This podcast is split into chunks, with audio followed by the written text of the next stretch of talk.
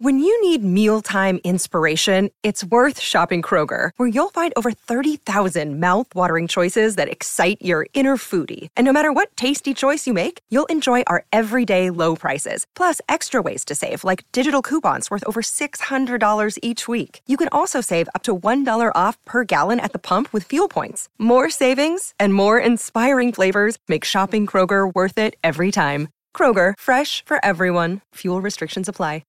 The longest field goal ever attempted is 76 yards. The longest field goal ever missed? Also 76 yards. Why bring this up? Because knowing your limits matters, both when you're kicking a field goal and when you gamble. Betting more than you're comfortable with is like trying a 70-yard field goal. It probably won't go well. So set a limit when you gamble and stick to it. Want more helpful tips like this? Go to keepitfunohio.com for games, quizzes, and lots of ways to keep your gambling from getting out of hand.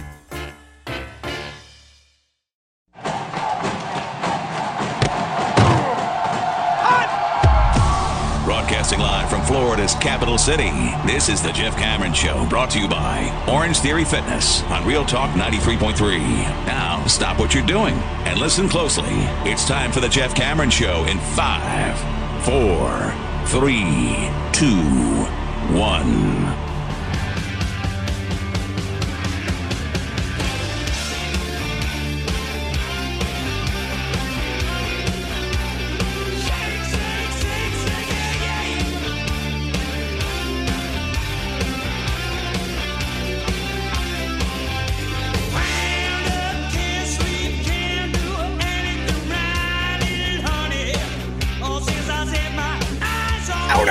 Jeff Cameron Show, Lucy Goosey Libations Friday edition. Great to be with you. Hope you're well. Thanks for tuning in and listening on 93.3 Real Talk Radio and watching on War Chant TV. Appreciate you. Like and subscribe if you're watching on War Chant TV. Always helps us out. That's all I can say. Just helps us out. Appreciate you. On Twitter, it's at J Cameron Show. This hour, just like the last, is previously recorded. We did it this morning. You're listening in the afternoon. We thought that Florida would be a decent enough basketball team to beat Texas A&M. They were not. And since this station, for whatever reason, carries Florida basketball, we had made allowances for a game that is not happening now because they lost. That's great. So anyhow, we did want to give you content today in a full Jeff Cameron Show. But as it is, I'm on the road, man. I'm on the road. I'm on my way to Montana, and because of that, we had to record this morning. So there it is. There's your what for. That's the deal. It's previously recorded. Florida State baseball getting ready to start. Go Noles. I'm excited about that series. I'll be keeping tabs on it through my travels. That's a series against Wake Forest that might tell us something, may not. We'll see. But we talked at the end of last hour, certainly, about the pitching matchup, and I'm excited. I'm excited to watch this team grow. I want to see if they can carry over their success from the other night, Tom. They were not a swing and miss team the other night, just a total of 6 strikeouts, which in the modern game, especially in college, is not terrible. I can live with that. But the weekend previous was a lot of swing and miss, and had me concerned, even though they won this series against Cal because of their pitching. And they had a great Saturday against Cal with 2 prodigious home runs. They did have an awful lot of swing and miss that resembled last year's baseball team. So I'm just holding my breath week to week that this doesn't emerge as a similar type lineup where, you know, they're feast or famine, and there's an awful lot of famine. You know, that's my hope. Let's hope that they are a much more active and productive, because it feeds into what their philosophy is. It feeds into, if you get on base, they're going to put guys in motion. You know, if they're in college, I always say this, and you know this, Tom, it's one of the negatives about the sport. You put the ball in play, you got a chance to be very, very successful. Put the ball in play, get on base, put the wheels in motion. Well, you know, this is going to be a nice little stretch in terms of variety of opponent, skill of opponent. You got Wake Forest this weekend. You've got Florida on Tuesday. Then we host Bethune-Cookman on Wednesday. So a double midweek game during spring break. That's interesting. Gainesville is the location for Tuesday's game. Tallahassee, Bethune-Cookman on Wednesday of next week. And then we host NC State for 3. And NC State's been okay as a program. So and by the time you get back, and we talk and convene on Monday, March 21st, that's what you want to continue to see is improvement with the strikeout rate. It's down several percent over last year, but still against better opponents, we're not so sure yet. The sample size isn't large enough to say that the issue is clear. The number that I was looking at too this season and I was really interested in was unearned runs that cross home plate, because that would tell me a better story about how many errors we're making. I know we've got the pitching that can pitch around it, but this year, only three. I had it at four as of last week based upon some things that happened at Cal, but I guess it wasn't ruled that way in the scorers table. Only three unearned runs have crossed the plate this year against FSU. That is huge improvement over last year. You feel pretty good. It's not just about what we've got at shortstop. He's got a third baseman's arm or a Frank Core type arm in right field for the college game. That dude is unbelievable with the range he's got. But we're better across the board defensively. So the pitching and the defense are much better. Base running up and down, strikeout count at the plate still a little bit high, but they've answered a lot of questions. You've just got to continue to carry this on. And like I said, while I'm really interested to see what happens this weekend up at Wake, what Montgomery does next Tuesday when he goes down to Gainesville is something I really want to see. Is this the next step? And do you have a debate about who your Sunday starter is because you've got too many good starters? Or is it something that, well, we enjoy the performance against Gulf Coast, but he's still got a ways to go because that kid's really talented and he could be a future Friday or Saturday night guy for you next year if he continues to develop. Speaking of baseball, mentioned it before, opening day set for April the 7th. Major League Baseball is back. We will be watching a 162-game season. The week of missed games is going to be rescheduled for off days in the current slate. The universal designated hitter is no good, but it's going to happen. Listen, I know baseball is often looked at as antiquated. They're trying to adjust that vision because they want more offense, so they we're always going to push for this DH to be universal. Fine. No more nonsense where you have runners at second base to start extra innings. So there you go. And, hey, listen, I'm just happy to have it back. I'm really happy to have it back. And if you want to read all the details, there's no shortage of articles today about who won, who didn't win, whatever you want to look at there. All I care about is it's back. And let's hope that we have baseball peace for the next several years. I think that we probably will, given that this was a time when I guess anxiety was deservedly at its highest because these two sides legitimately hate one another. I don't think they like each other now, but it doesn't matter because they've ratified the CBA. Yeah, and again, maybe the one rule that I enjoyed that was a little bit different that they're cleaning up for the baseball purists. Am I crazy to say that I like the 7-inning doubleheader? I kind of did. You know why? It brought back memories of when starting pitching used to take you through the biggest course of the game. And I know that that's not – you can't change the innings rule because guys are going shorter and only throwing 95, 100 pitches. But I kind of enjoyed those 7-inning doubleheaders, one, because the day moved along quicker. You weren't held hostage for an entire day. And secondly, if your guy can give you six, that's the way it used to be. That's the baseball that I remember. It goes, you handed from the starter straight to either the setup man or the closer. So in a way, I'm sad to see that go. And another reason I'm sad to see that go is those were single admission doubleheaders, but now baseball is going to go back to making as much money as they possibly can, day-night doubleheaders where you have to leave the stadium and come back. But other than that, I'm just happy that it's going to be back in the fold. I know I sounded bitter about it before, but that's what this labor negotiation has been like forever in baseball. So as you said it last hour, my attitude was call me when it's over. And I'm glad it's over now. For baseball, one of the things they're going to have to do in addition to what they've already done here with this CBA is address the shift. And we've talked about that a lot, Tom. I do think that's going to get banned. Now we know there's a 40 whatever day window for that committee that will look at this if they do make rules changes. That's fine, whatever you got to do. I think that's coming. And we were told, if you recall, before the season, we were told that Mike Martin Jr. said he thought that was coming, that he thought that Major League Baseball was going to do that. And I we'll see how soon that happens. I bet it does soon enough. By the way, I also heard something the other day that I thought was fascinating, and that is in the minor leagues, they've implemented the stuff you want. You know, they've implemented, if you go back, the pitch clock, you know, you see that's already going on. A lot of the pitchers that now have come up to the major leagues work really fast because they worked in a system where that pitch clock existed in the minors. And I think they're going to implement a lot of these rules changes at that level first, really soon. So we're going to get a look at it sooner rather than later. And then the guys that come up will have already had to abide by that. So look for that is all I'm saying. And look for rules changes within the minor leagues, because that's what's coming down the pike to Major League Baseball, if in fact it's implemented within the next year or so. Yeah, if they give us a pitch clock and then they give us robot umps, I'm a really happy kid. I knew the robot ump was coming. Well, but here's the thing. The one lesson I learned quickly in the pandemic, because I was already, you know, there's not a lot of action here pre-2020. This game is, you know, it's tough to watch. I care about my Mets so very much, so I'm always going to tune in. Got a great broadcast team. That helps move it along. If you had a bad one, you really had a sorry experience watching baseball last few years. Like, think about that Marlins group that they got to replace Waltz and Tommy Hutton. At least they were interesting. Those guys will put you to sleep, but not for the right reasons.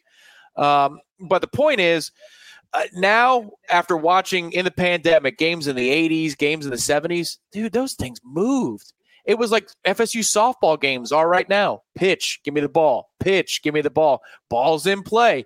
I understand that the three true outcomes affects how often we swing the bat in the major leagues these days, but there shouldn't be a 1-minute delay between every single pitch, especially in the second inning of a game in May.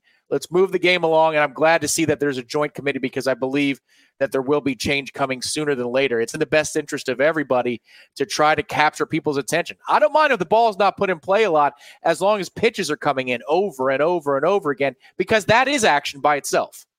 Hey, Tom, take a look at the Mets schedule and find the weekend in which the Pirates come to Citi Field. And we've been threatening, you and I have, for a long time, to go up there together and watch a Buccos Mets contest. And then we'll have to reciprocate, and you'll have to go to PNC at some point. And so we can enjoy the series together and have some fun with that. That is the thing about baseball, and I'll leave it alone and move on from here. And I'll actually touch on some NFL here in a second, but baseball is a game of friendship and family. And I say that not to be corny, because it's the only game that allows for earnest conversations and time well spent together without a feverish, manic pace, right? Like, you can actually sit down and have a conversation. And you can do so even if the pitches are coming quick. You know, you can still do that. The game allows for it, the timing, the pacing of it. So yay, baseball. Glad it's back. Jeff Cameron Show, 93.3 Real Talk Radio and War Chant TV continues in a moment. Passion, drive, and patience. The formula for winning championships is also what keeps your ride or die alive. eBay Motors has everything you need to maintain your vehicle and level it up to peak performance. Superchargers, roof racks, exhaust kits, LED headlights, and more. Whether you're into speed, power, or style, eBay Motors has you covered. With over 122 million parts for your number one ride or die, you'll always find exactly what you're looking for. And with eBay Guaranteed Fit, your part is guaranteed to fit your ride every time or your money back guaranteed. Because with eBay Motors, you're burning rubber, not cash. With all the parts you need at the prices you want, it's easy to make your car the MVP and bring home huge wins.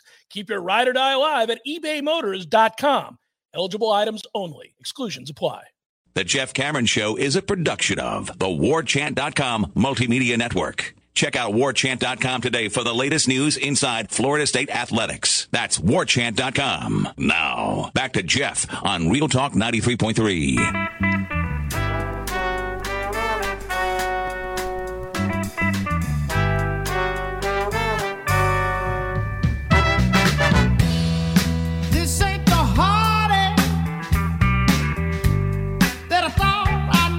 Jeff Cameron Show, 93.3 Real Talk Radio, War Chant TV. Great to be with you on a Libations Friday. Lucy Goosey. You think Bears fans had a tough day yesterday? I think over the course of the last several days, they have to question whether or not they'd like to play football in Chicago. Like, what are we doing these days? They're going to trade Khalil Mack to the Chargers. Okay, and what they'll get back is a 2022 second-round draft pick and a 2023 sixth-rounder. That doesn't seem like much to get back for Khalil Mack. I know he's 31, but he's a badass 31. I don't know, man. That's ooh. Yeah, back to the AFC West. You know, he was with Oakland at the time, now the Vegas Raiders, but Gruden had to trade him, and now he's back in that division, which you now pair him with Joey Bosa. Oh, man, that is a formidable duo on the edges, and that's right for that division. With all those good quarterbacks, you need edge rushers, so good job, Chargers. Now, if they could just call aggressive offense, they might be the favorites in that division, but they don't call aggressive offense, so that's unfortunate for them. So basically what the GM in Chicago, Ryan Poles, is saying is, yeah, we're starting over, everybody. We're starting over, and I'm doing so through the draft. So I'm accumulating as much, as they say, Tom, draft capital as possible, and we're going to accrue, in this case, a total of 5 picks that he's trying to kind of utilize to flip the roster. But I mean, well, you try to improve your hand, but man, you still have to sell tickets. And I always think, you know, it's a new regime, but when you take over and you don't meet expectations and you've got to try to rebuild, it's tough to tell people, hey, buy tickets. Yeah, we got this young quarterback. We're going to build around him, but we got to get worse before we can get better. And that's tough. They're going to definitely get worse. And they weren't good last year. In a way, though, it helps Justin Fields because now there's not a ratcheted up pressure that he needs to make the playoffs this year or the wild card. It's all right. We all understand what's happening this offseason. This trade signals that we're going through a rebuild. It's just funny because the quote last week was, we can be aggressive, or 2 weeks ago, we can be aggressive because we have a quarterback on his first deal, so we can spend money elsewhere. Like, well, how long did that last? But for Justin Fields' sake, if I'm, you know, worried about his long-term mental ability to handle being a quarterback in a market that hasn't had one since whatever, Sid Luckman or McMahon or whoever, this is good. Lowers the expectations, allows him to flourish in a low pressure environment. The mocks, I keep looking at the mocks, not because we will mock and have fun at their expense, of course, but I just want to continue to watch for Jermaine Johnson's name and how frequently he gets mentioned in that top 15.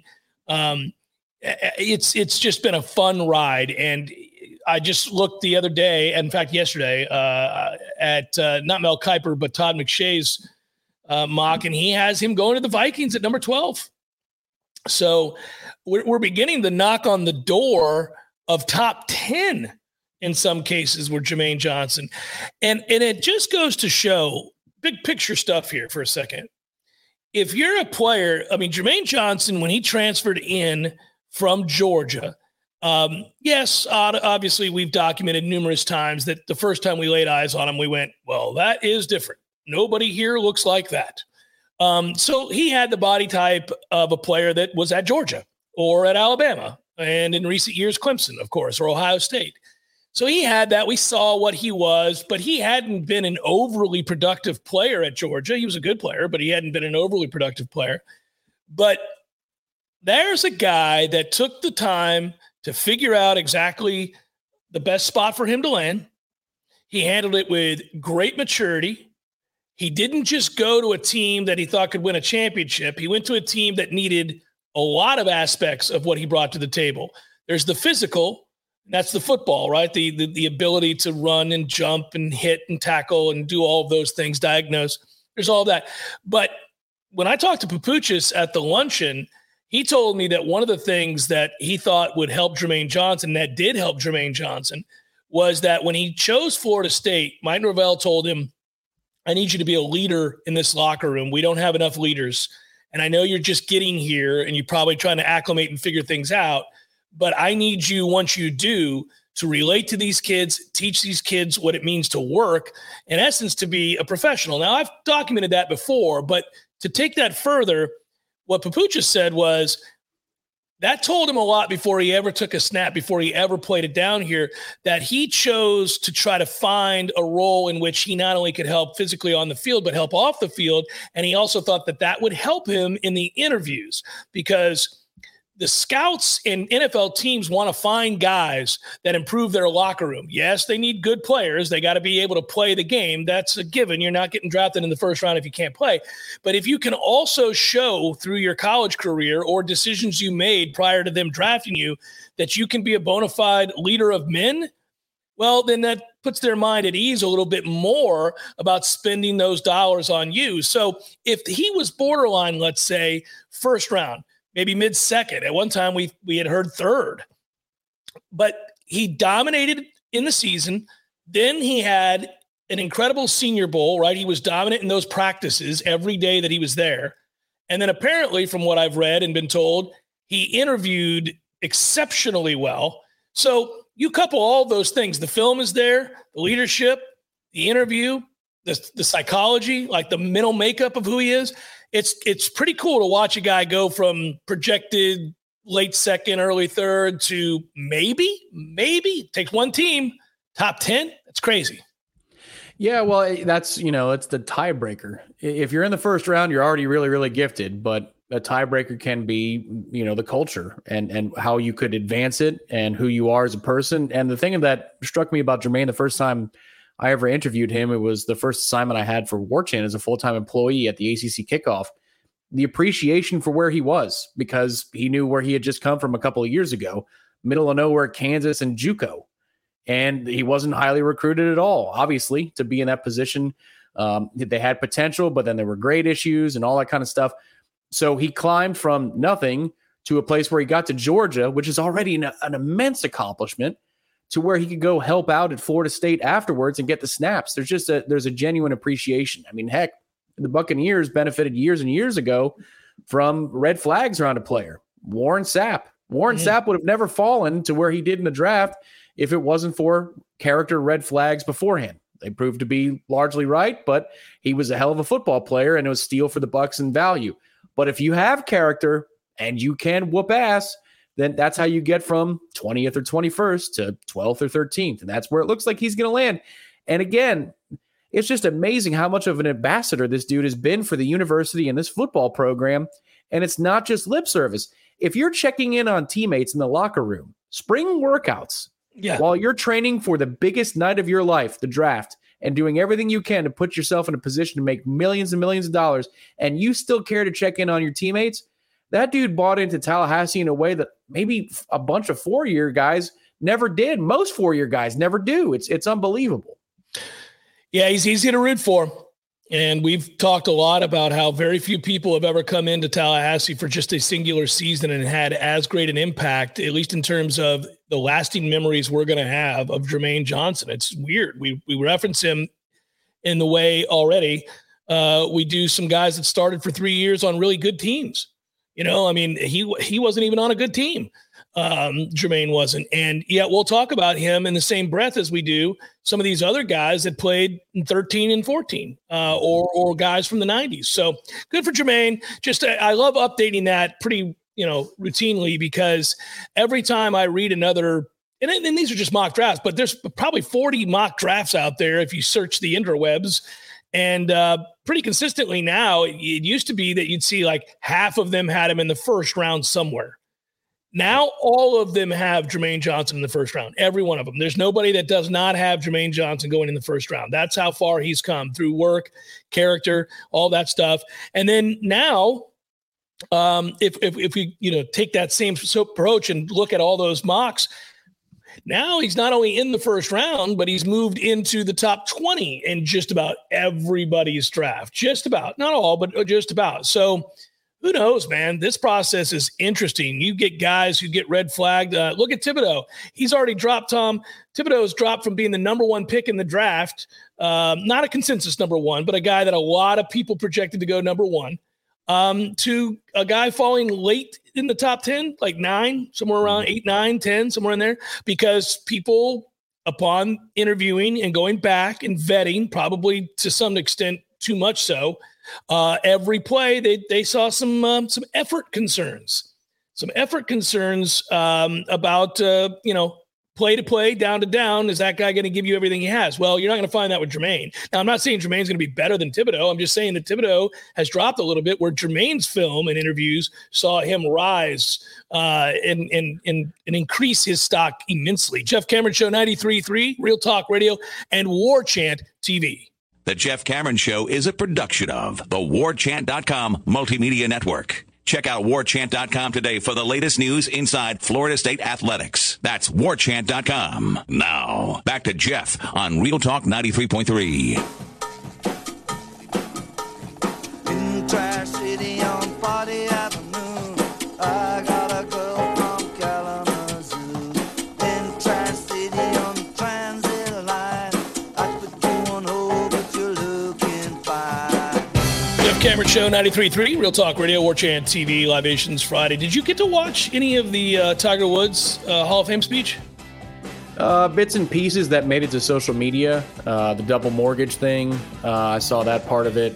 I saw a little part of his daughter introducing him and saying that, it was an upgrade. He missed the, winning a U.S. Open by a shot or something. It was a putt, and then he went to go to her birth. But I didn't watch the whole thing because I think it was 17 or 18 minutes long, so I didn't see the whole thing. It's worth your time. I'll tell you why. The Jeff Cameron Show PR firm is going to make an appearance here on the show. That's how you do it. That is how you do it. Of course, on a night in which you get the greatest honor that golf can bestow, which is to put you into its Hall of Fame, which, I mean, this was a no-brainer. He's known for a very long time he was going to be in the Hall of Fame, but there's still something to be said for the moment that it actually happens. And you have to contend with that, right? Emotionally, and think back. Well, a lot of guys spend a lot of time talking about their accomplishments, and there isn't a single moment in here in which Tiger Woods talks about his accomplishments. Only those that helped him win those tournaments, only those that helped him get to the point where he would be elected into the Hall of Fame were mentioned. It's not anything about what he did on the course at any point. And Lord knows if there was a guy that was going to reference his successes, he'd have more to refer to than anybody ever in the history of the game besides Jack. So he could do that, right? And yet he didn't. It's interesting. He's a great, to me, he's a great example of how forgiving I think we are as sports fans, as really, I mean, America does this, right? We love our sports heroes, and we will forgive anything if you give us a reason to, if you do the right thing, if you humble yourself to an extent, if you, apologize and move forward in a way that we can wrap our arms around and celebrate. We'll forget any number of things. Now, I'm not saying Tiger Woods ever did anything criminal. Most of his failings, well documented. Centered around, obviously, being fond of many women of the night, but and the like, but or cheating on your wife, whatever it might be. But he, if you think about repairing your image, there aren't too many people that can contend both on the course with Tiger Woods and off it these days. I mean, that guy has completely repaired. I mean, we do entire segments having fun at the expense of celebrities and athletes all the time on the Jeff Cameron Show PR firm, all the many ways you don't go about that process. And most of them include usually deflection and excuses for why you screwed up and you're in the news because of it, right? Like, don't do that. That's not going to work. Take responsibility and move forward. I don't know if Tiger Woods is a good guy or not. I know that that documentary revealed that the parents he thanked had a large part in screwing him up as well, in particular that dad. But I do know he's a smart guy, and he has figured out the PR aspect of this, because that speech is nearly perfect. And coming all the way back from those injuries, winning another Masters, having those great moments, right? Tying the record with 82, winning the Zozo, and then doing what he's done off the course and having these moments. He's almost completely repaired everything that happened all those years ago around Thanksgiving. And what's interesting about that is that's on the heels of him, nearly killing himself in a car. And I don't know that he was intending to do that, but the police report that suggests that he never hit the brake. Yeah. I mean, that's not that long ago. That's basically yesterday in the scope of his career. I thought that, you know, from what I read on the speech, and I did, you know, note the fact that he didn't mention the Masters or any of the majors one time, not once. And I saw some of the clips, and it goes to the audience, and it shows his mother approving and nodding. I was like, oh, man, this is very loaded here. I think that his goal was to counter some of the books or the tell-alls or the documentaries and tell his history, his version of history of who his parents are. That to me seemed like the goal that he was trying to accomplish, because I mean, I had a hard time not kind of chuckling internally. He said, well, mom did that. We got the second mortgage taken out on the house, and then dad went with me on the road. I'm like, yes, he did, Tiger. Yes. The AJGA circuit, he did hit the road with you. There is no doubt about that.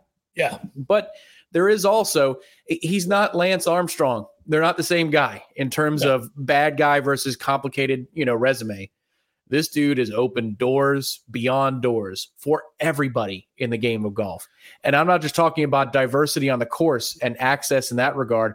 I'm talking even the richest MFers that are in the sport. He's made them infinitely more rich. You could be the 50th dude on the money list, and you probably still make more than somebody did in 1998 easily, because of what Tiger Woods brought to the game of golf. So he's opened up doors and opportunities in a way that nobody ever has for the sport.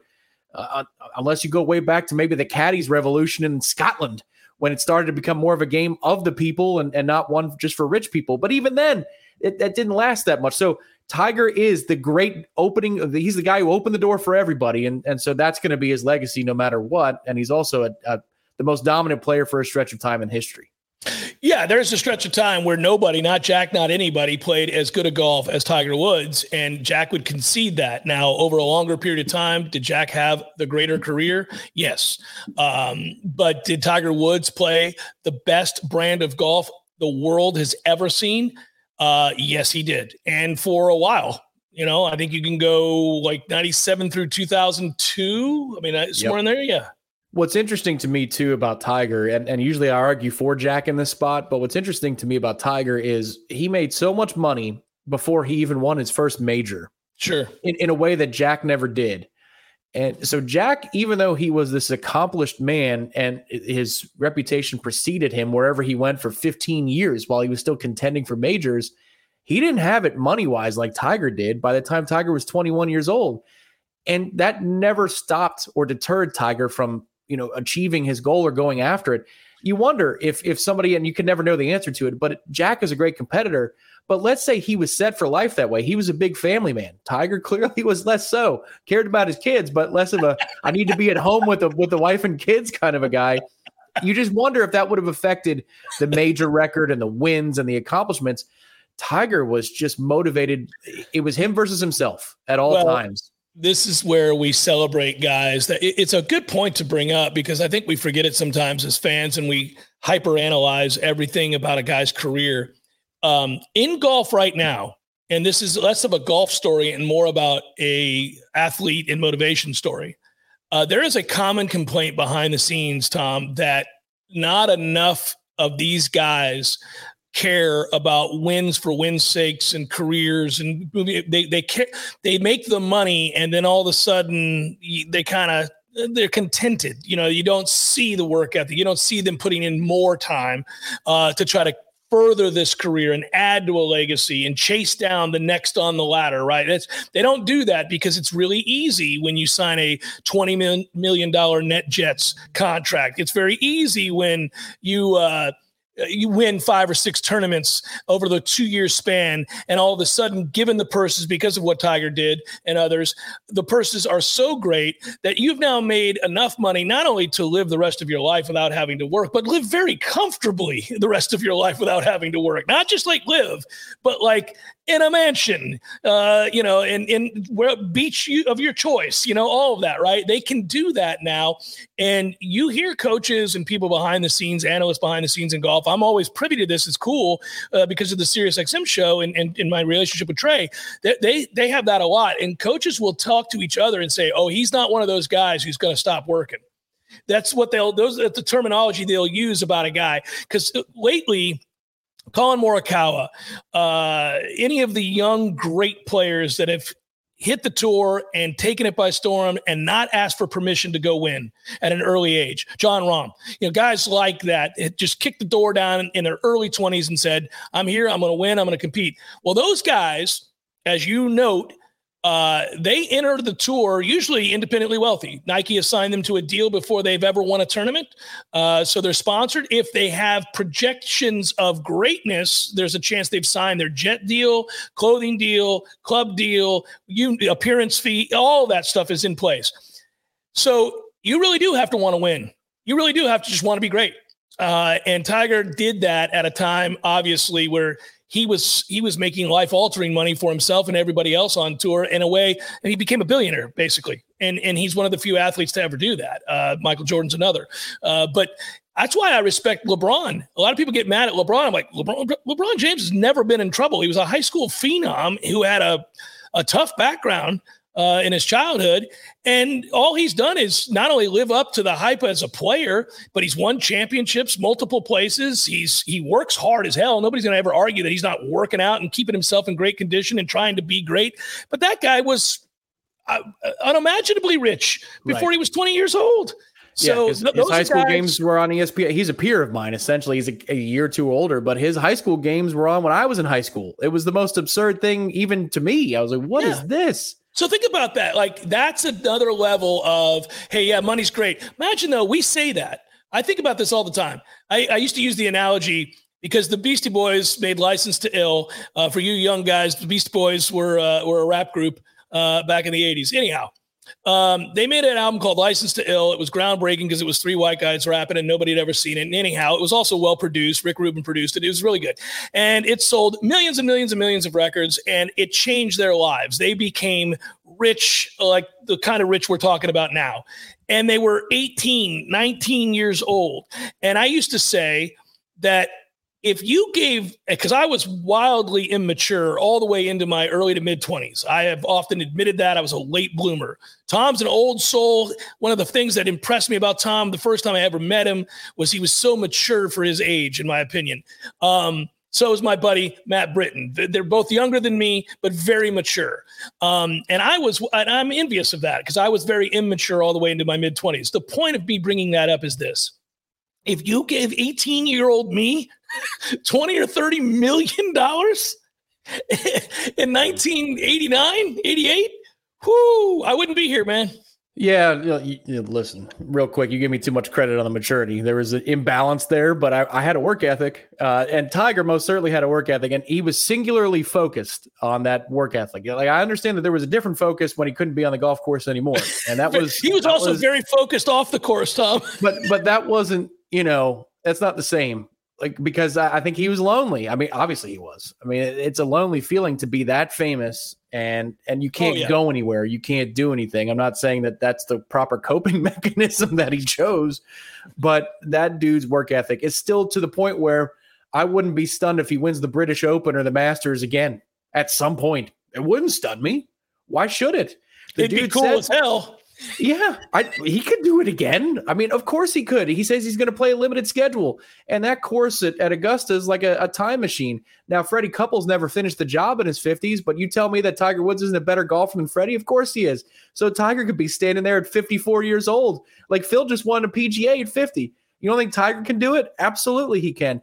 And it's because of that work ethic. And now he's got a son who cares about the game as much as Tiger, at least on the surface it appears, he cares about the game as much as his dad did. Maybe it's to chase dad down or there's some kind of subcontext there. But, I mean, that's what's interesting to me is he's got another reason to be obsessed about golf, and it's not over. Usually a Hall of Fame speech means that you're near death or your days are long gone. Not so in Tiger's case. He could still be a big-time force on the tour. Well, and by the way, and we'll put a ribbon on this, that's exactly another thing that he did. Fitness became the norm in golf. Prior to that, pot bellies were the norm in golf. You saw, you know, and beyond pot bellies. I mean, obviously the walrus, sizable man. And you saw a lot of players who didn't lift weights, didn't run, didn't do anything, didn't do even stretching. Like, they just didn't do that stuff. Tiger ushered in a whole new era. Well, why do I bring that up? Well, I mean, guys, now it's just the norm that they all have physio teams. that travel with him on the road. Well, what does that mean? Well, it means that at 46 or 50, you can win a major and you can hit the ball 330 and you can compete at the highest levels. Yeah, if you wanted to argue before in the 90s that golfers weren't athletes, I could understand that. I still think they are. I mean, you've got to manipulate a third-party object and you've got to walk miles upon miles over days and be able to focus and keep your brain. I mean, it's not the same as running a marathon, I grant you. Not even close. But it would hold more water for me in 1995 that these guys aren't athletes. Not anymore. The dudes who are out on tour are athletes who could have played multiple other sports at least the collegiate level. You know, it might not be D1, you know, like they're going to Duke and playing basketball, but these dudes are true athletes. And that's the legacy of Tiger Woods. Just look at the tour this weekend. They look more like cyclists who lift weights than they do anything else. Yeah, they're all lean. It's all lean muscle mass. They're all very, very flexible. If you go now, there's a whole cottage industry that's been built around golf flexibility, golf strength, golf workouts, golf-specific workouts. I was talking with one of the trainers at FSU's football practice the other day that we were at, Tom, on Wednesday, I think it was, and he asked me. He came up and joked with me and said, "You going to get out there and run a few plays again?" And I said, "Man, those days have long passed me by," and we were chuckling a little bit. And I said, listen, in 1988, 89, 90, 91, when I was playing football, you would see guys here and there that looked like, and I pointed to a player, right? A freshman on this team. A walk-on? You would see like a guy here or there that looked like, and I pointed to this guy. And he said, he goes, right. I go, and they stood out. You knew right away, like, oh, that guy's different. That's different. I go, now every time a freshman class comes in here, I look at guys and go, well, I couldn't play now. I couldn't get on the field. I wouldn't have a chance to compete against these guys. And we got into the sports specific training year round. That's the biggest difference. And that's also the revolution hit golf largely because of Tiger. The revolution hit golf as well. But you look now, and I marvel at it. It's really cool because it tests the boundaries of what athletes can do, what the human body can do. You now see guys. I mean, look at this year's combine. What are we doing in the 40? What's going on in the 40-yard dash? I mean, human beings can only run so fast. We're not going to line up and be a cheetah at some point, but it keeps going down. I mean, it used to be standard that you were wowed if a linebacker ran anything under 4.7. Like if you saw a 4.6 linebacker at 245 pounds, you're like, whoa, that dude is motoring at 245 pounds. Who's running 4.6? Man, these days there are 240-pound, 230-pound linebackers running 4.3s, 4.4. Devin White is tracking down receivers 50 yards downfield with that body type. Yeah. It's insane. And in Florida State, it's exciting. I mean, when you go over there and you see those freshmen come in, you're like, man, that is the result of 7-on-7. That is the result of year-round, sports-specific training, explosive, functional training, functional strength, and diet. Well, obviously, nutrition, they figured that out too. But it's unbelievable to watch. And Tiger really did revolutionize that for golf. Well, for our purposes, Thomas and McCall and Thomas. Yeah, it's a law firm. That's a different caliber. It's a different caliber of player. And yeah, it's fun to see. It's evolution and efficiency. Those two things working in tandem. And it looks like they've gotten, we talked about this a few weeks ago when we had the old injury report back in the day and sports hernias were a thing. The core ripping against itself because these guys are in a way overtrained. It looks like, at least at this point in sports history, sports nutrition and sports medicine history, workout tech and all that stuff that they know now, they found a nice little balance. You don't see those types of injuries. You're still going to have hammies and stuff like that. But, I mean, when's the last time you heard of somebody tearing their pectoral muscle? That used to be like a normal thing in Madden. If a guy went down, it'd be torn pec. They've got it figured out pretty down to a science now. We'll come back, wrap it up momentarily. Jeff Cameron Show, 93.3 Real Talk Radio, War Chant TV. The Jeff Cameron Show is a production of the Warchant.com Multimedia Network. Check out Warchant.com today for the latest news inside Florida State athletics. That's Warchant.com. Now, back to Jeff on Real Talk 93.3. Wrapping it up, rolling out of dimes. Lodge, everybody. You guys hold it down while I'm gone for the next week. Appreciate you. I hope you guys have a great spring break and everybody enjoys the time that they have with family, friends, however you're going to spend it. I'll be back. You'll hear Jeff Cameron shows next week, by the way. Just to let everybody know logistically what's happening. I think we have best ofs next week, Tom, right? That we're going to air. Yes. Yeah. Matthew has put together, director Matthew has several shows for next week. I'm unclear as to whether or not Tuesday is a best of JCS or headlines, but either way, you're going to get local stuff from us. And a lot of it's recent since we joined these airwaves at 93.3 Real Talk Radio. But we've got some, you know, we're ready for this. There's a lot of best of material, man. You've done a lot of great work over the last 24 years. Yeah, we've got a lot of material. It's fun. Really quickly, North Florida Payroll Services always sponsors this final segment, obviously, and we appreciate them. If you're watching the show, you can see them right there on the screen, 850-224-2439. Any plays for us tonight, Tom? Yeah, I'll tell you a play that I already made as of about 50 minutes ago, timed out with when this recorded broadcast is airing. I went over to North Florida Payroll Services off of Mahan, and I picked up a check because they are a harvest level sponsor, a big sponsor of our golf tournament. We're going to talk about that a lot over the next few weeks when we get back from spring break. But our thanks to North Florida Payroll Services for sponsoring and helping the second harvest of the Big Bend. As for my hockey play tonight, actually, I think a live dog is in Long Island, just barely there near JFK these days in the new arena. But Winnipeg is traveling down to the Islanders. It's plus money to pick the Jets. Go ahead, pick the Jets. The Islanders are circling the old Keister seat. Proverbial drain? Yeah, they are. They've had a really bad year. It looks like they're going to sell, probably. So it's crazy. They're on the precipice of winning a Stanley Cup 2 years in a row, only to get trounced by the Lightning, and now they've got problems. And Winnipeg is scoring goals a lot, so take the Jets.